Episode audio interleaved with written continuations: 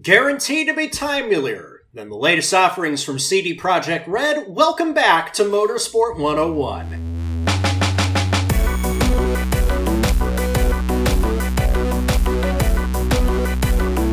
Welcome to episode 275 of Motorsport 101, and I think Cam is still recovering from that intro sequence. Uh, Cam, you still with me? Speak to me, man. Well, uh, well, I'm, uh, I'm just doing just great right now. You Which should be fine. doing great because you're you're three shots of alcohol into this recording session. I don't, I don't have the bathrobe, unfortunately, anymore. Uh, it was, If it you was, it was. if you have a problem with drinking, uh, we encourage you to seek help, of course. But I, it just I, I can't get over how how in his element Cam is right now. I'm just disappointed that I didn't have a victory cigar. Ugh. You, you, you were almost at Shannon Sharpe. You were 75% of the way there. It was a valuable effort, I have to say. I don't know. Great I'm, uh, I'm, I'm missing the Super Bowls too, unfortunately. Yeah, yeah, it doesn't help. RJ, how It's, are you? uh, I'm, I'm just like the Cowboys. I'll take you anywhere in the world you want to go, except the Super Bowl. Um, Oh. As a as a fan of a certain team based in Western New York that almost moved north of the border of Toronto, uh, I can relate to that. Can we get Sounds about- Algarve back? Can we get Portimao back on the calendar full time soon, please? I really like that place. decent. It was, it was, a, it was a fun little It was track. alright. It was a fun little track. It was alright. King, uh, how's the optimism for Portugal?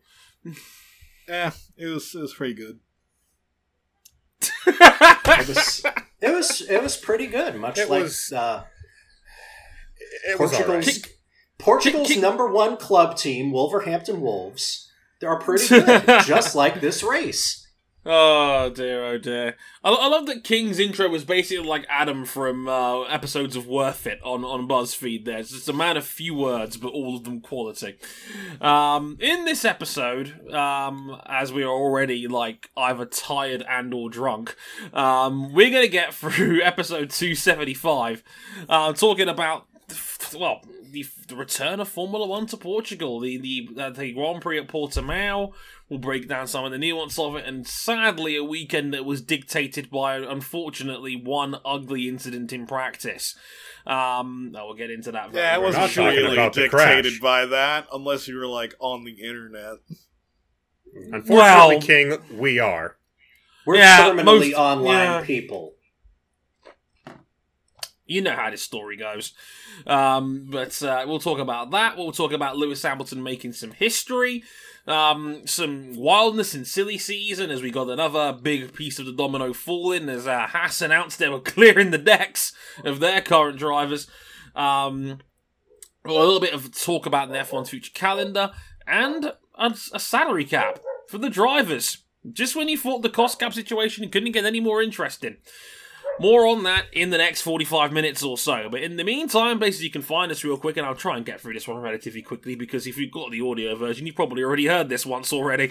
But uh, places you can find us. Hi, if you're watching us on YouTube, if um, again on the screen is our, last is our Twitter accounts. If not, at Harrison101, um, at RJ O'Connell, at Ryan Eric King, and at CBuckley917. If you want to find our Twitter handles there, the podcast Twitter is at Motorsport101. So Motorsport underscore 101, I should say. Um, we can also you can also catch us um, on Instagram at Motorsport101 Pod. You can follow us on there for updates on on new episodes and whatnot, and some bonus content every once in a while. Um, our website motorsport101.com that talks in depthly about the one of these issues we'll get to very very briefly. Um, and we can back us financially on Patreon if you really like us. Patreon.com forward slash motorsport 101. $5 gets you early access for all of the audio ver- versions of the show. Upgrade to the $10 uh, tier for the video episodes as well as the supporters club of our Discord server where you can listen to these episodes live as they're being recorded. Um, so while Cam wrestles his dogs outside, we'll be back after this to talk about God. Formula One's Portuguese Grand Prix. September 8th, 1995, as Baltimore Orioles shortstop Cal Ripken Jr. broke Lou Gehrig's record of 2,130 consecutive Major League Baseball games played. It was ESPN broadcaster Chris Berman who remarked at the time, let it be said that number 8, Cal Ripken Jr., has reached the unreachable star. And it was a similar feeling on the afternoon of October 25th, 2020, when Lewis Hamilton won the Portuguese Grand Prix at the Algarve International Circuit in Portimao, taking the 92nd win of his career and surpassing Michael Schumacher's record of 91 victories, which many all thought would never be surpassed. And now we're left to wonder how many more will Hamilton go on to achieve? How many more races can he win before his career is over? That wasn't what quite as straightforward as the 25 second gap to teammate Valtteri Bottas in second would suggest, even as Hamilton dominated the latter three quarters of the race. We had a chaotic start on a cold, damp track that left pole sitter Hamilton stunned as Carlos Sainz's McLaren Renault surged to the lead from oh seventh on the grid, and even Alfa Romeo's Kimi Raikkonen drove up 10 places from 16th to 6th. The rest of the race wasn't as chaotic, but it was still a moment of levity for those needing a temporary reprieve from the inevitable dominance of Mercedes AMG Formula One team. Behind the two Mercedes, Max Verstappen finished third for Red Bull, having somehow escaped culpability for ableist comments directed towards Racing Point's Lance Stroll after an incident in free practice 2. Stroll then came to blows with Lando Norris in the race, who has somehow received a little bit more heat for some critical comments about Stroll's driving that weren't couched in mean spirited rage, plus dime a dozen comments about Hamilton's success of a top tier ride, which in reality were much like Roberto Guerrero in the 1992 Indianapolis 500 in that they were a non starter. And this is before we get to career midfielder Vitaly Petrov only standing down from his role as the guest driver steward, not for being called to task on recent idiotic homophobic comments made in response to Lewis Hamilton's uh, activism, but after the assassination of his father in Russia. Charles Leclerc and Sebastian Vettel finished in the points for Ferrari. Pierre Gasly celebrated fifth place with a new contract extension with AlphaTauri. Sergio Perez won Driver of the Day for Racing Point with his future up in the air.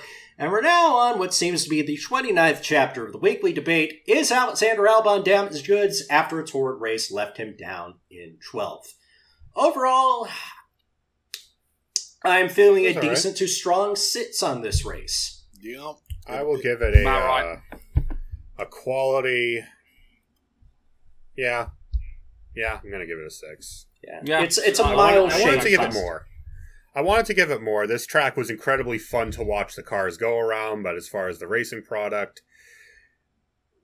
kind of a nothing burger. I mean, Yeah. the the racing was good, but then you get into like the problem at at the front where it's like you can't really race when there's no one to race.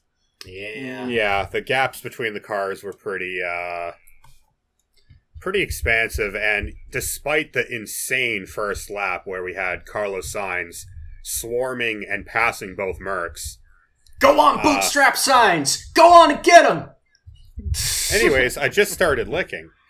Um, Um, look, look, we know Carlos for all of his problems off the track is phenomenal on, but it didn't really last very long because No. once the medium tires came up to temperature, they ran him down, and the soft tire runners dropped through the field like a bag of dirt. Yeah, Mhm. it, it made for a good photo op for McLaren, I'll say that. yeah, first and third at one point. But Dre, um, Dre, I want to ask you, you know, because the big story of the race, Lewis Hamilton broke Michael Schumacher's record. Us thought that would never be touched, and I know we touched on it when he tied the record last time out. Um, Dre, just briefly, your reaction to Lewis Hamilton becoming Formula One's winningest driver and potentially the first man to reach 100 sometime down the road. I mean, seven consecutive ten win seasons will do that to you. It's uh, it's it's it's incredible. Um, I've joked about it many a time. I never thought this record would go down. Um, I thought it was untouchable. I stand by this. And look, I was right for a very long time on this one. Um, um, but it, it, it is crazy to see it. I mean, you know, it, it's incredible to see it go down so quick. And you know, you you never you could have imagined someone winning 92 Grand Prix in 263 starts. I mean, it was Josh Wilcock that pointed out on Twitter afterwards. He now has a better win percentage than Jim Clark. And Clark had like two unprecedented. like Clark was an unprecedented freak of a driver that had about 200 less Formula One starts. I mean, that's just it's uh, it's utterly ridiculous what we're seeing right now, and he, he makes it look so easy at times, and we we take it for granted sometimes because, of course, yeah, like there was a little bit of validity in what Lando was saying off the track, in that yeah, on paper maybe he only is facing one or two cars, but it's Valtteri it Bottas goes. and Max Verstappen, and that's the side. That's the way the sport is. That's the way the sport's always been for for the most part, and you know it's it doesn't take anything away from the incredible consistency, dominance, and just all round. Like the most talented driver we may have ever seen in our lives. At the end of the day, you know, if races if races were only run on paper, the same guy would win every week.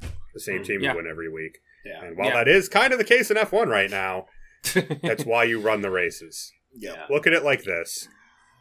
Going into 2006, would a single person on earth have put money on Nicky Hayden defeating Valentino Rossi for that title?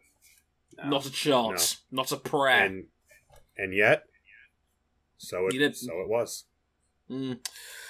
It's it's an unbelievable accomplishment. He, he's he's gonna go to three figures. Like it's up to him really how far he wants to take this and how much distance he wants to put himself. I know the big one is still in sight for him, and that's world title number eight. Which would you bet against him to get that by the end of next year? I know I certainly No. wouldn't. No. Um, and you know it, it it's it's an incredible accomplishment. It's uh, a, a box ticked. I'm glad that even the British press back here uh, acknowledged it. Probably more than they did. It's weird because Formula One acknowledged the tie-in of the record a lot more last week as opposed to this week. Although whoever did the stop motion video of his 92 wins, gold star to that person. Um, Yeah, whoever gold star identified. for putting in photos of Nico Rosberg's wins somewhere in there. Is that Well, because look, some- Nico somebody- Nico was a big part of Lewis's career.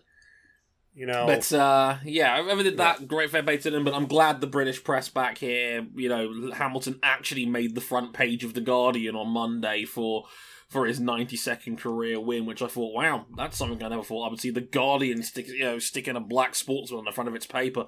Um, that's- that does not happen very for the- often. Let me assure you. Um, you're here for you're here for the achievements and not for the activism. Unfortunately, Yeah, yeah, but uh, it, I'm glad it's getting acknowledgement. I'm glad there's been talk of a knighthood. You know, it it should be in the UK as far as I'm concerned. It's long him and. Rashford. Him and Oh. Rashford for what Rashford's doing single handedly to help impoverished children in the United Kingdom more than, you know, the United Kingdom's own government.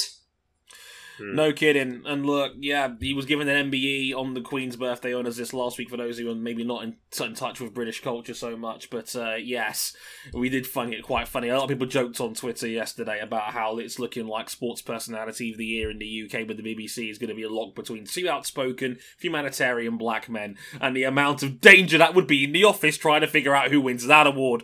Um, so that'll be fun at the BBC. But um, yeah, you're absolutely right. I'm glad it's been acknowledged, and it is a phenomenal achievement, and it's it's only going to get pushed into the stratosphere even further by the time Hamilton's said and done. I reckon so.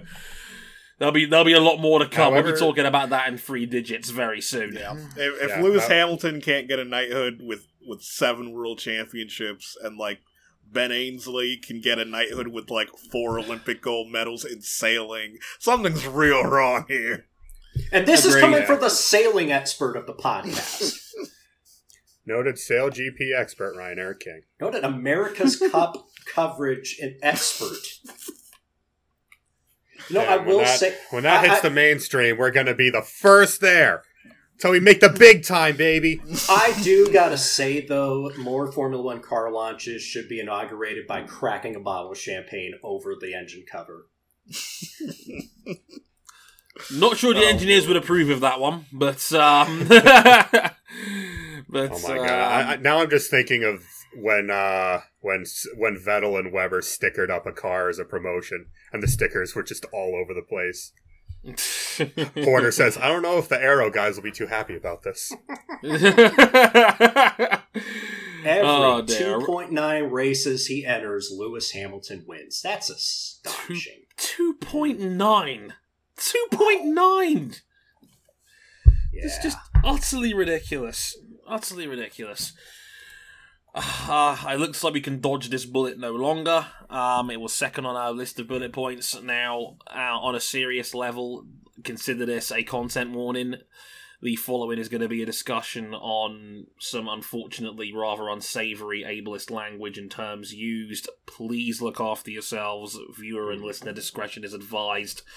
Um, please be careful out there and look after yourselves. Um, just Mm. consider this a warning. Um, in fact, what I will do once this video goes up, I will put a timestamp to skip if you do not feel comfortable listening to this segment. So bear that in mind. Um, that'll be down in the description below, and I'll leave it in the audio description as well. So um, yeah, if you by all means skip this one if you're not comfortable. Um, unfortunately, a lot of the weekend's talk was uh, unfortunately dominated after Friday's running in free practice two, and it was an incident between Max Verstappen and Lance Stroll. Um, they both were fighting for the same piece of road into turn one. Unfortunately, I think it was Stroll on the outside that turned into Max's path, and they both hit each other and took each other out uh, at turn one. Both were given a reprimand by the stewards afterwards for generally being very naughty boys. Um, unfortunately, it's practice. We're talking Yeah. about practice. yeah, exactly. Um, unfortunately, there was a uh, there was a broadcasted radio message that um, that made its way into the media center, which was very quickly published, understandably. Um, now, again, I use these terms only in context because it's directly what Max had said, but he referred to Lance as a retard and a Mongol.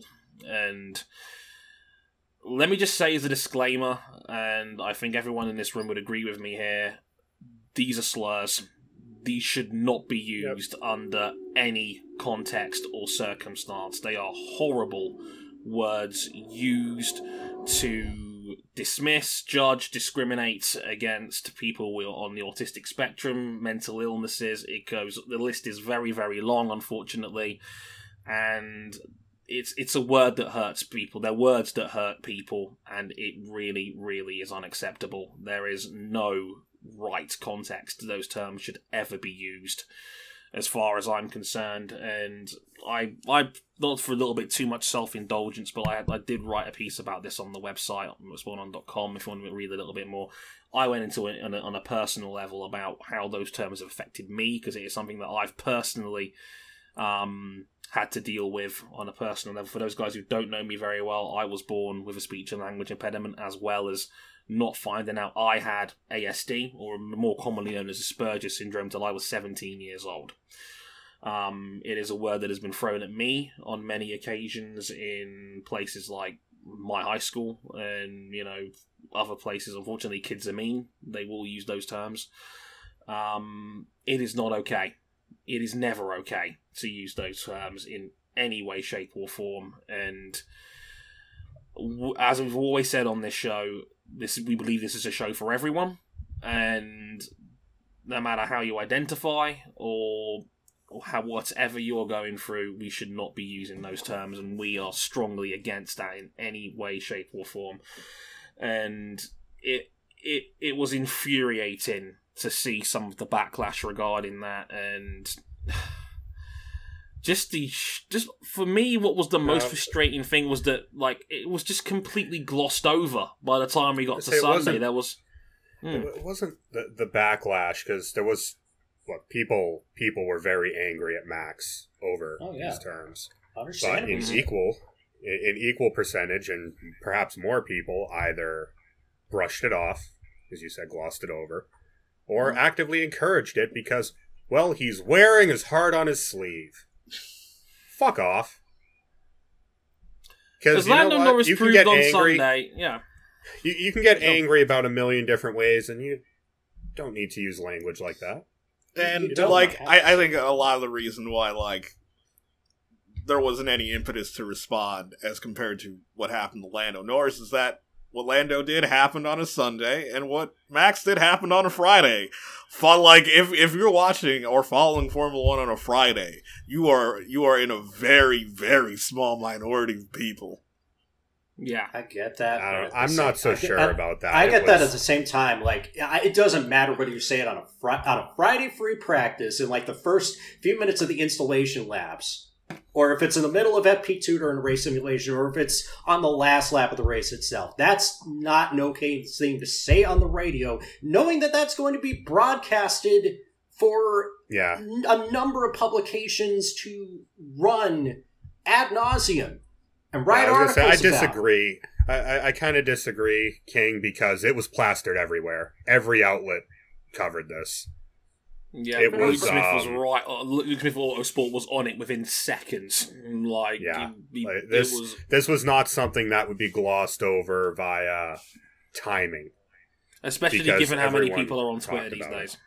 Yeah, Yeah, especially with so the reach of social media and I mean when you compare it to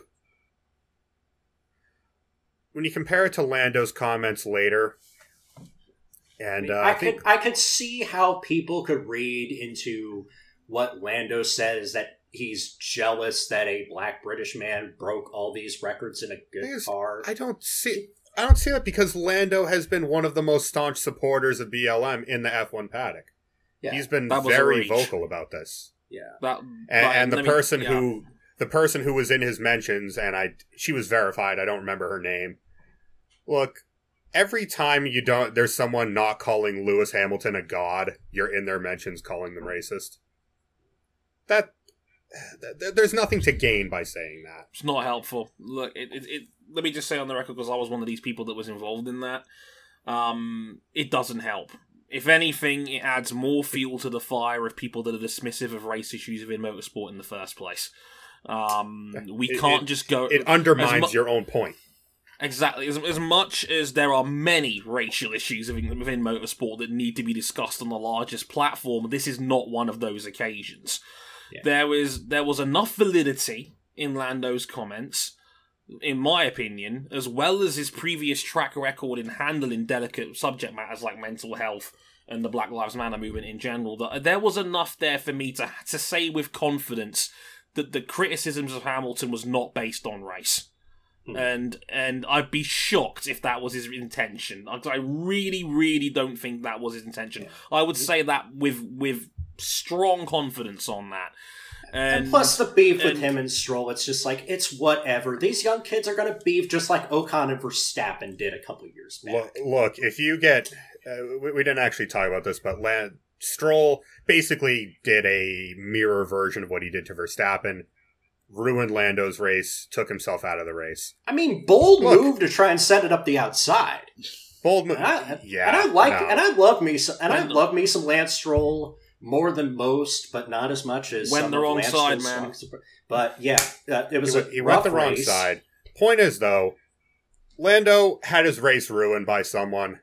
You're gonna be a little salty, But yeah, he handled it and much there was better no than Max there was did. no comments on the level of what Max Yeah. said, and the fact that Max's comments were arguably celebrated by some people. There's no fucking place. Yeah, like like my my responses to was directly pointed at, you know, on the set list to to the reaction to what Verstappen did. Mm. Like yeah, generally there wasn't one. yeah, there there wasn't one like for for the most part like I would expect the FIA to do what they did with Verstappen in the past for his past transgressions where he has an issue an apology, he gets fined and he also has to serve community service. Uh there's like, well, nothing happened. Keep in mind, this is the same guy who, during the "we don't actually race as one" movement started, said, "Well, racism is a difficult subject.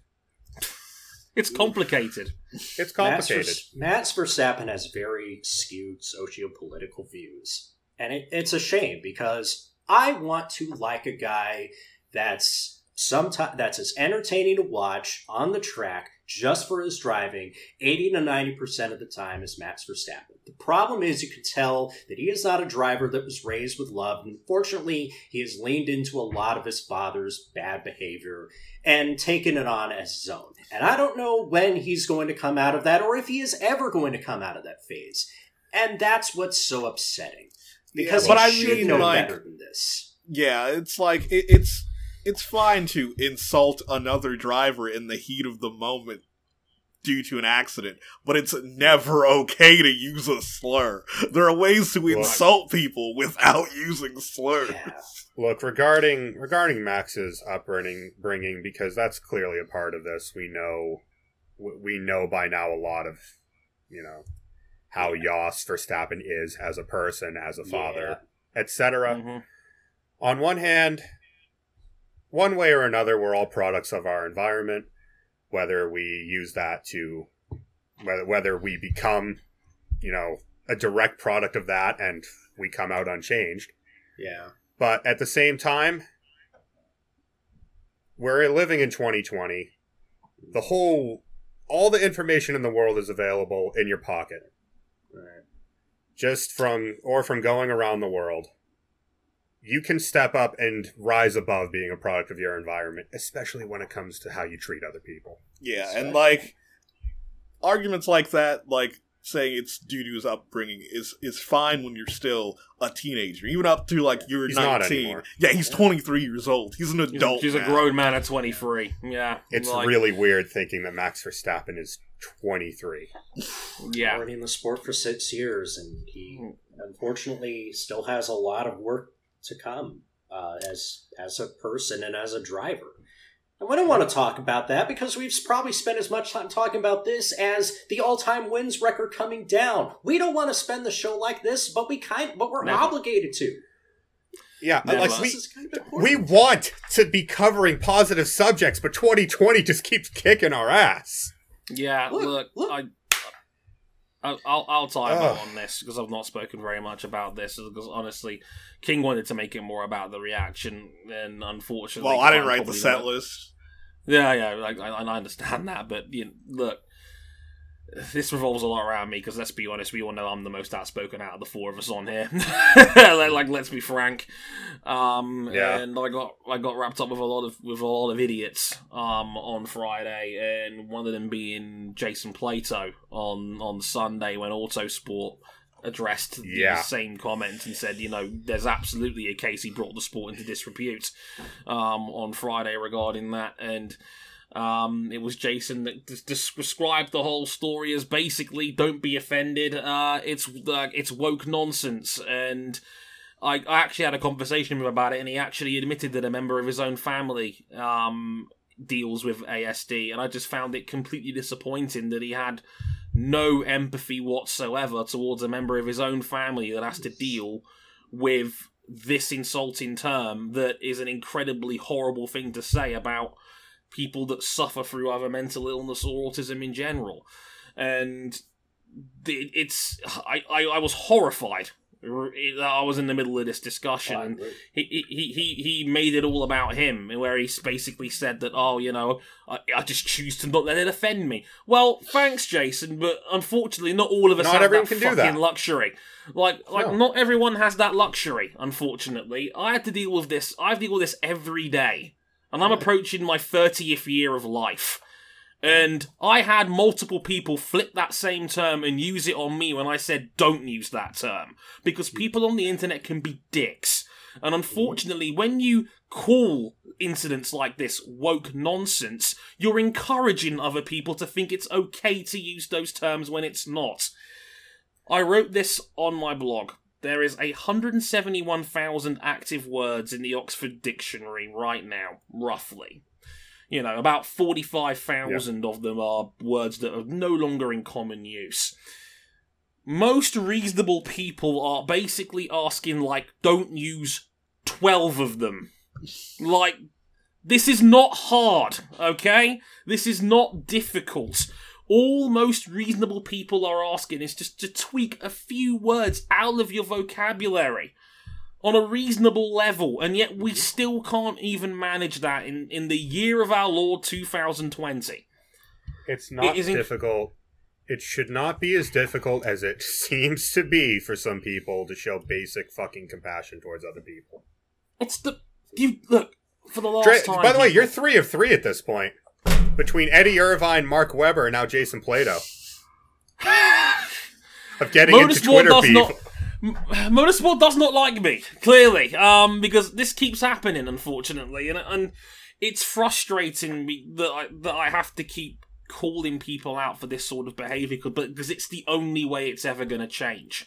Mhm. It, it, Absolutely. It, it, it needs people to be told that it's not okay to use these terms. And you know what? I will take that same mental beating a thousand times over if it stops one person from realizing, hey, this is bad and it's not worth using this term and it's a basic, basic and, and, and human function to be able to just not use it and just look in the mirror and realize, hey, I'm using a term that hurts a large subset of humanity and it's probably for the best I don't use that term. It's Absolutely. really not as hard as you think, people.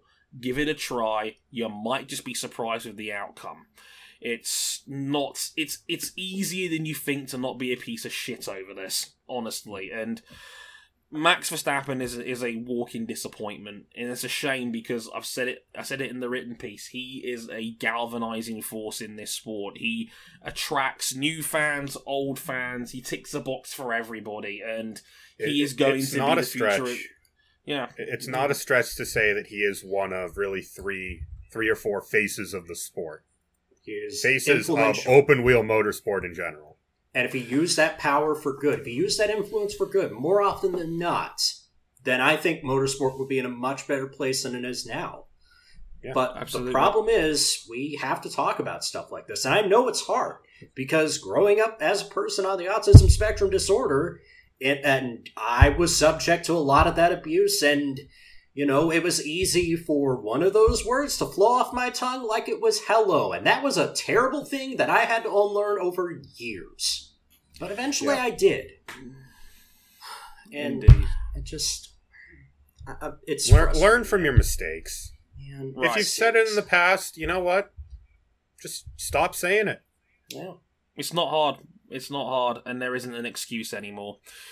Right. Should we talk about something that's a bit more pro- pro- a bit more interesting in Formula One that doesn't involve upsetting people? That'd be nice. Um, because silly well- season has arrived. And Ah, there we Ah, go. there we go. That'll do it. Haas, Haas is sweeping the decks. Uh, Romain Grosjean, Kevin Magnussen not returning to Haas next year. So, fellas, who's in the frame to replace them, and who should they sign? Well, if you believe the rumors, and similarly to IndyCar, half of the employed and unemployed F1 drivers in the world. It could be Nico Hulkenberg, Sergio Perez, Mick Schumacher, Robert Shwartzman, Callum Ilott, Nikita Mazepin, or it could be who's in this mug? Yeah, so the leading, leading rumor at the moment is that Haas will be signing Nikita Mazepin and Mick Schumacher. But again, that's just the leading rumor. This may need we may need to back this up a bit because if you recall, Mick Schumacher was the leading runner for the Alfa seat, but apparently something has changed to where Sauber, the Sauber side of this Alfa Romeo project, uh, we know they want to keep Kimi, and now they want to keep Giovinazzi as well. Mm. Even But though it talk could be yeah. another case where uh, Ferrari have no control over who Haas signs, but they do have the choice of what one seat at Alfa. So by them letting Haas sign Mick Schumacher, open up the chance for them to get more of their junior drivers into F1. Yeah, Right. it's a win-win in that situation. And uh, man, after uh, after the announcement of his departure, which I kind I expected Grosjean to leave. Zero chill. Zero chill. Um, I expe- I had expected Grosjean to leave because he said at the start of the season, well, he wants to go somewhere where he can actually win. Mm-hmm. Hi, Peugeot L- LMH project. Mhm. Um, man, he just started shredding the Haas car on social media. Apparently, that car's uh, that car's aero balance is shifting as much as four percent from corner to corner, which is cataclysmic. Dude, Oh my that's God. bad, and it makes me wonder. Like, yeah, I know Romain Grosjean has a rep, Kevin Magnussen has a rep, but if They're they, driving a shitbox. yeah, I'm thinking. Unfortunately, I don't know if an all rookie lineup is going to be what fits. Is it? Uh, they Especially acknowledged it last year. And like Go on, for the most part, it's not like it doesn't matter next year if they're both rookies. It's Haas is clearly focused on 2022. They have to be. 'Cause, I mean, it- They acknowledged it last year. deck- Like, yeah, the car's a shitbox, but and they acknowledge like the drivers weren't the problem last year. Right. And if, if you're going to clear the decks, now is the time, knowing there is a regulation change in just over a year's time, and you probably want to get your drivers in place now rather than as the wheel turns for 2022. So if they're going to hmm. blow it up, now's the time. And look, I know Nikita Mazepin is about as popular as a horse's ass right now on the land of hmm. F1 Twitter. You could do a lot worse than having him in that seat. He, is ain't a bad as a driver. No. He's a solid Formula 2 level driver. He still has a, a, a good chance of a top three championship spot in Formula 2 this year. And at times, he has been very, very quick indeed. I'm not, like, I think that'd be hard to argue with even the most been quick this hardcore of. Yeah, like, like he's one of the quickest dudes in the series, and even the most devout of Callum Ilott fans on the internet, mostly Twitter, would be hard pressed to deny that the man is quick you on, on in certain trims on certain occasions. You could do a lot worse than a you know well funded, um, pretty quick driver right now in Mazepin. Mick Schumacher is probably the number one prospect on the board from a youth standpoint. If that was the lineup, I don't think there'd be too many people umming and ahhing on Twitter. Maybe. Because Look, Possibly. overall, that's that's a solid. If you're gonna go with two rookies, two F two prospects, ain't bad. it's not bad. Yeah. It's not bad at all. and like it's Mazepin was going to get to Formula One eventually because like even what his father wanted to buy Racing Point Oh, yeah. uh, right. ended up ending up being Got got bid sniped by Lawrence Stroll. by by another racing dad. Like Yeah. My racing dad could beat up your racing dad with money. Well, my, my racing dad has billions of dollars. Oh, yeah, but my dad has a billion dollars, and he knows These two are Brazilian jiu-jitsu. They- They're just have they just have a showdown in the middle of a wrestling ring, hitting each other with gold bars. right, right. This is like last billionaire standing match. Like we'll have a, we'll have a standing ten billion counts. This really Um, is end stage capitalism. By God, that's Carl, by God, that's Carlos Slim cashing in his money in the break break bank briefcase on George Russell. oh, lord, yeah, we got popped do have to talk about Williams. weeks? Yeah. Williams, uh, well, Williams, or as we now call them, Dorilton Racing, because things are changing. Yeah, there's a lot of talk that I mean, when Claire Williams was in charge, she was one of the first people to announce that Williams were not going to be changing their driver lineup in 2021. As you can now obviously imagine, things have changed in the few, the few months since then. Um, and Yeah. management is looking at the situation, looking at free agency, and realizing, hey, we might be able to, to, to coax Sergio Perez over. And it's made a lot of people on the internet very twitchy. One in particular being one George Russell, that his seat might be the expendable one. Um, if It they is the were to bring, one. yeah, if they were going to bring in Checo, because again, let's be honest here, Williams are pretty crap. They need a lot of money, they need a lot of resources, Mm-hmm. and Nicholas Latifi has already got a lot of skin in that game for Williams as it is. Oh, It- yes. it was So never going to be him and so does his family. We all know about their background and their skin in the game for Formula One right now. So unfortunately, George is the odd man out here, and it would be Russell that would be sacrificed if Sergio Perez gets that seat if they're able to talk him into it. Basically, It's been an ever evolving situation because apparently they found an out clause in Russell's contract. Ironic, since Oh. that's what happened to Perez at Aston Martin. But Toto Wolff Again? saying that, yo, but Toto Wolff said, yo, George Russell is going to be on the grid next year. And if he's not, how- we're how does gonna he know we're that? Well, uh, funny how it works because uh, George Russell is not really a Williams driver; he's a Mercedes driver on loan to Williams, Yeah. and uh, Um, The Chelsea FC stands loan right now.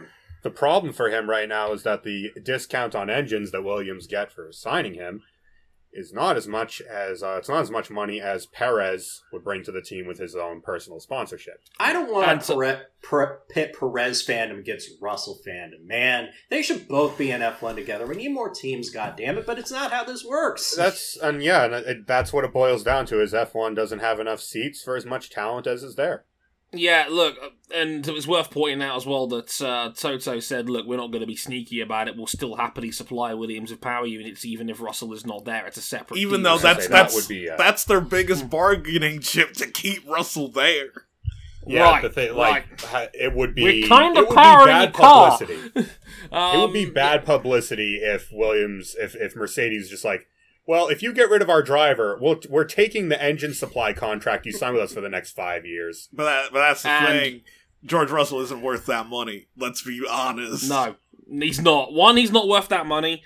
And two, Toto said we're honouring that contract. We're not going to break it off or anything like that. He's already said that publicly on the record. Look, I get it. George Russell is an, is an incredibly exciting talent, and we all know how potentially good he could be. We all want him to be in a better machine, so we know exactly just how good he is. Um, he probably is. He probably is really good. Um, but unfortunately, in the context of where Williams are at as a team, Russell is not what they need. They It's need, the wrong place, the wrong time, and Yeah, Williams is yeah. not what Russell needs either. yeah, and- because Russell needs something better for his talents to show. I think Williams he needs can. money to infuse. I think if it worst case scenario, he takes a gap year in twenty one, comes back with a better team in twenty two. But That's- the problem Maybe- is who? Yeah. Try Where, Formula where would he come year. in? Because there's two there's two options for him. Mercedes seat number one, Mercedes seat number two. not happening. not Because happen. Racing Point, as much Aston as uh, Martin. in other news, in other news, uh, Aston Martin and, and Mercedes We now what the, continue. we now know what the AMG stands for. It stands for Aston Martin Gaydon.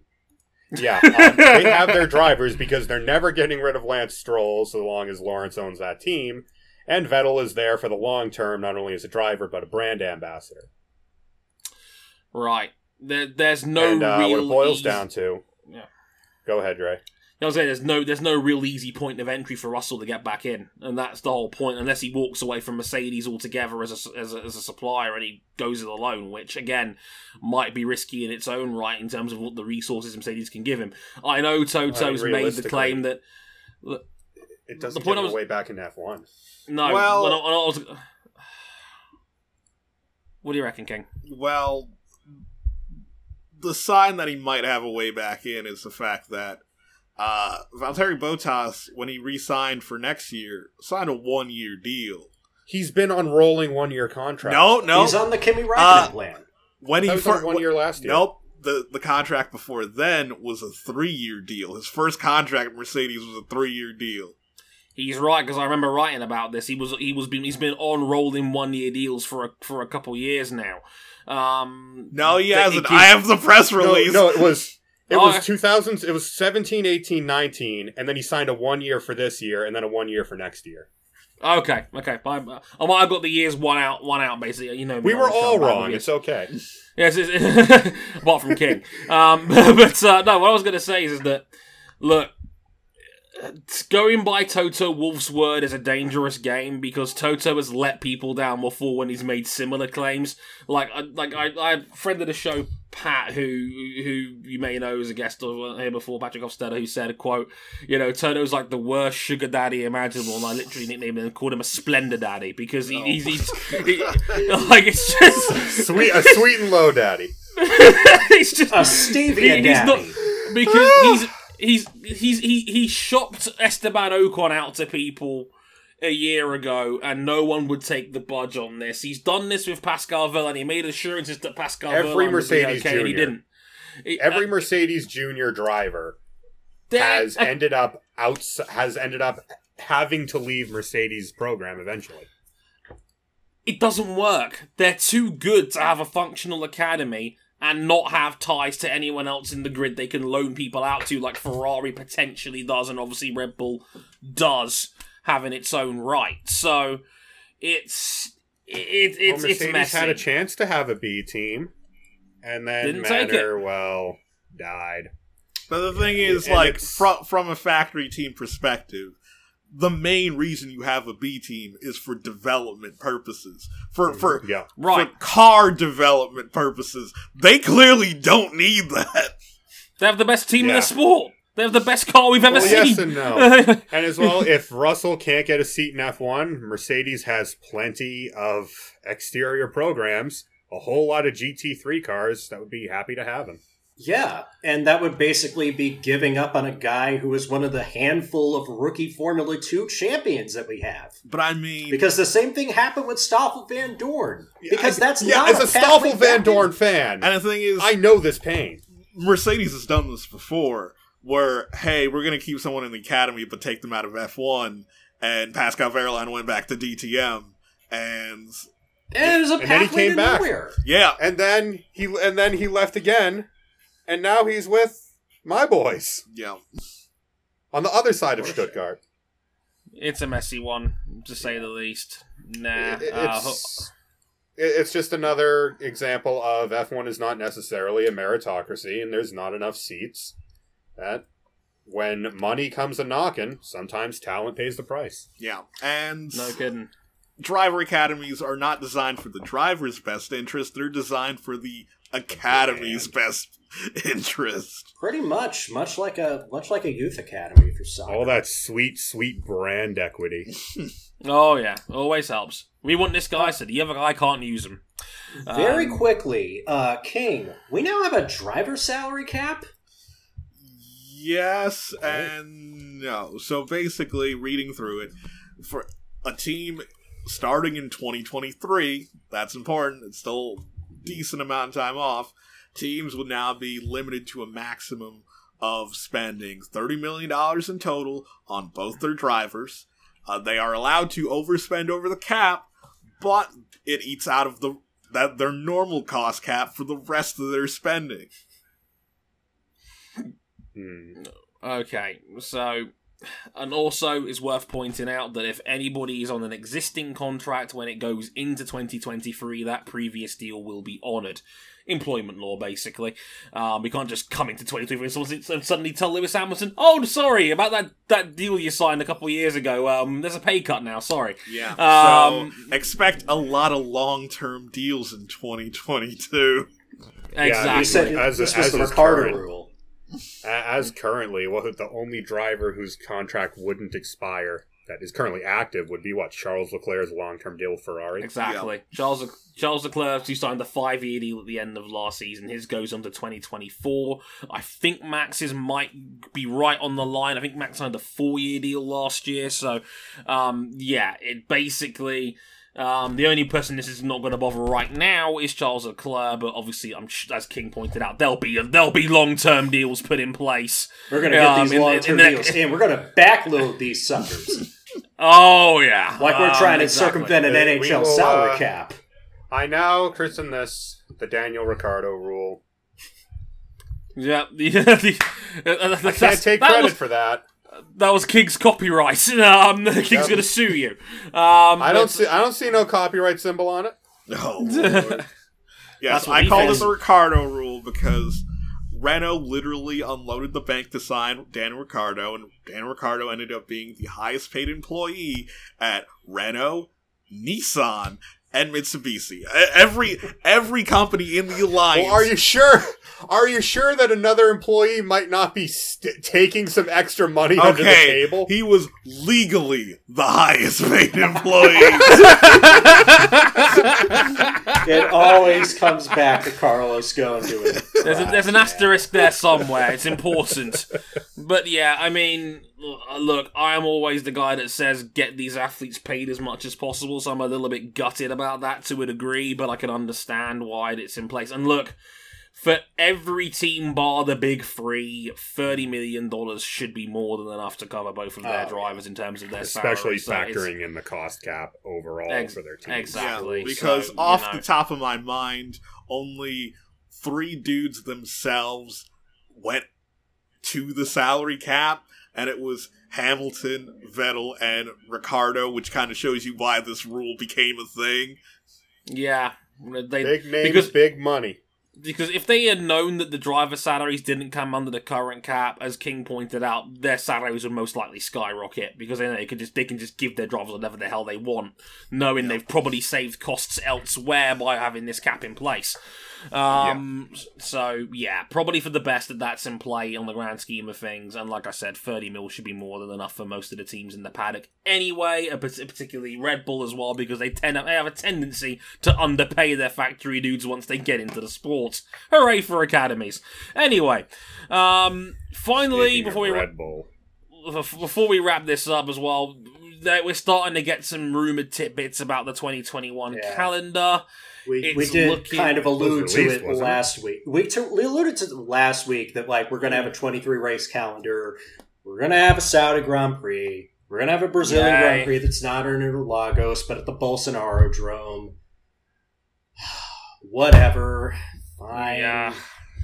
What else is yeah, new? I'm not. Uh, I'm not. I'm not thrilled with the changes, but money. The F1 is going to chase the money. Yeah, a lot, a lot of people aren't thrilled about the changes, including Amnesty International. Jesus Christ. We races one. Wait, how many human ri- va- rights violations do you have? So, buff if It- we went to through be- every venue on the Formula One grid, we would be here a long time. to, This is supposed to a be mini-series. brief, Amnesty International warned Formula One not to let Saudi Arabia use their race as an attempt to sportswash their international image in front of a worldwide audience. And they have no problem with Formula One racing in Saudi Arabia. They just want it to be clear that, uh, la- like, labor standards are followed, that teams, drivers, and personnel are allowed to voice their opinions about Saudi Arabia freely. And Isn't this the country where if you talk about the problems of the country, you might get chopped up? Uh, yeah, and Amnesty International. Yeah. A- Amnesty International noted that while Saudi Arabia has made uh, a number of changes in recent years, activists are still being jailed, and maybe it'd be Yeah. convenient if if a driver or two said something about this during the race weekend. Hmm. Mhm. Can't wait for most of the grid to not do that. exactly. We all know that. We all know that ain't happening. Sod that. Yeah. Um, but uh, that will just about do it for our Formula One episode. It's annoying that we wouldn't have a slightly better race to talk about and ended up being dominated by some idiot. But unfortunately, that's how these episodes run sometimes. Sorry about that. Um, hopefully, we'll be brighter in uh, uh, well next week because we have the Imola Grand Prix this weekend, the Emilia Romagna GP. Um, to borrow one from MotoGP. I've been learning. Two day special, two day weekend, as you may not may or not know by now. Saturday practice, ninety minute session in the morning, straight into qualifying, and it's a two day weekend. That could be fun, right? Maybe. Uh, I- It should hopefully help the logistics of uh, for the teams. yeah. might be pushing it there. Might be pushing it there just a touch. Um, as as, as they would say in certain video games, uh, Imola looking kind of sus. Um, but uh, in the meantime, places you can find us real quick one more time: YouTube.com forward slash Motorsport 101, Facebook.com forward slash Motorsport 101. Twitter handles on the screen at Motorsport underscore 101 on Twitter, at Motorsport 101 Pod on Instagram, and Patreon.com forward slash Motorsport 101. I've been Dre Harrison, they've been RJ O'Connell, Cam Buckley, and Ryan Eric King. We'll be back very shortly, in t- times of real time recording anyway, to talk about MotoGP uh, and their second race at Aragon. And that was uh, a, a fun one if your name is Frankie, uh, because Frankie said relax again. Until then, I've been Dre Harrison. Thanks very much for watching or listening, and we'll talk to you guys next time. Sayonara. Later, y'all. Now I gotta go climb into a vent. Bye. You know, Emily be Imola be looking kind of sus, but Lewis's wing coat be looking kind of thick. Oh.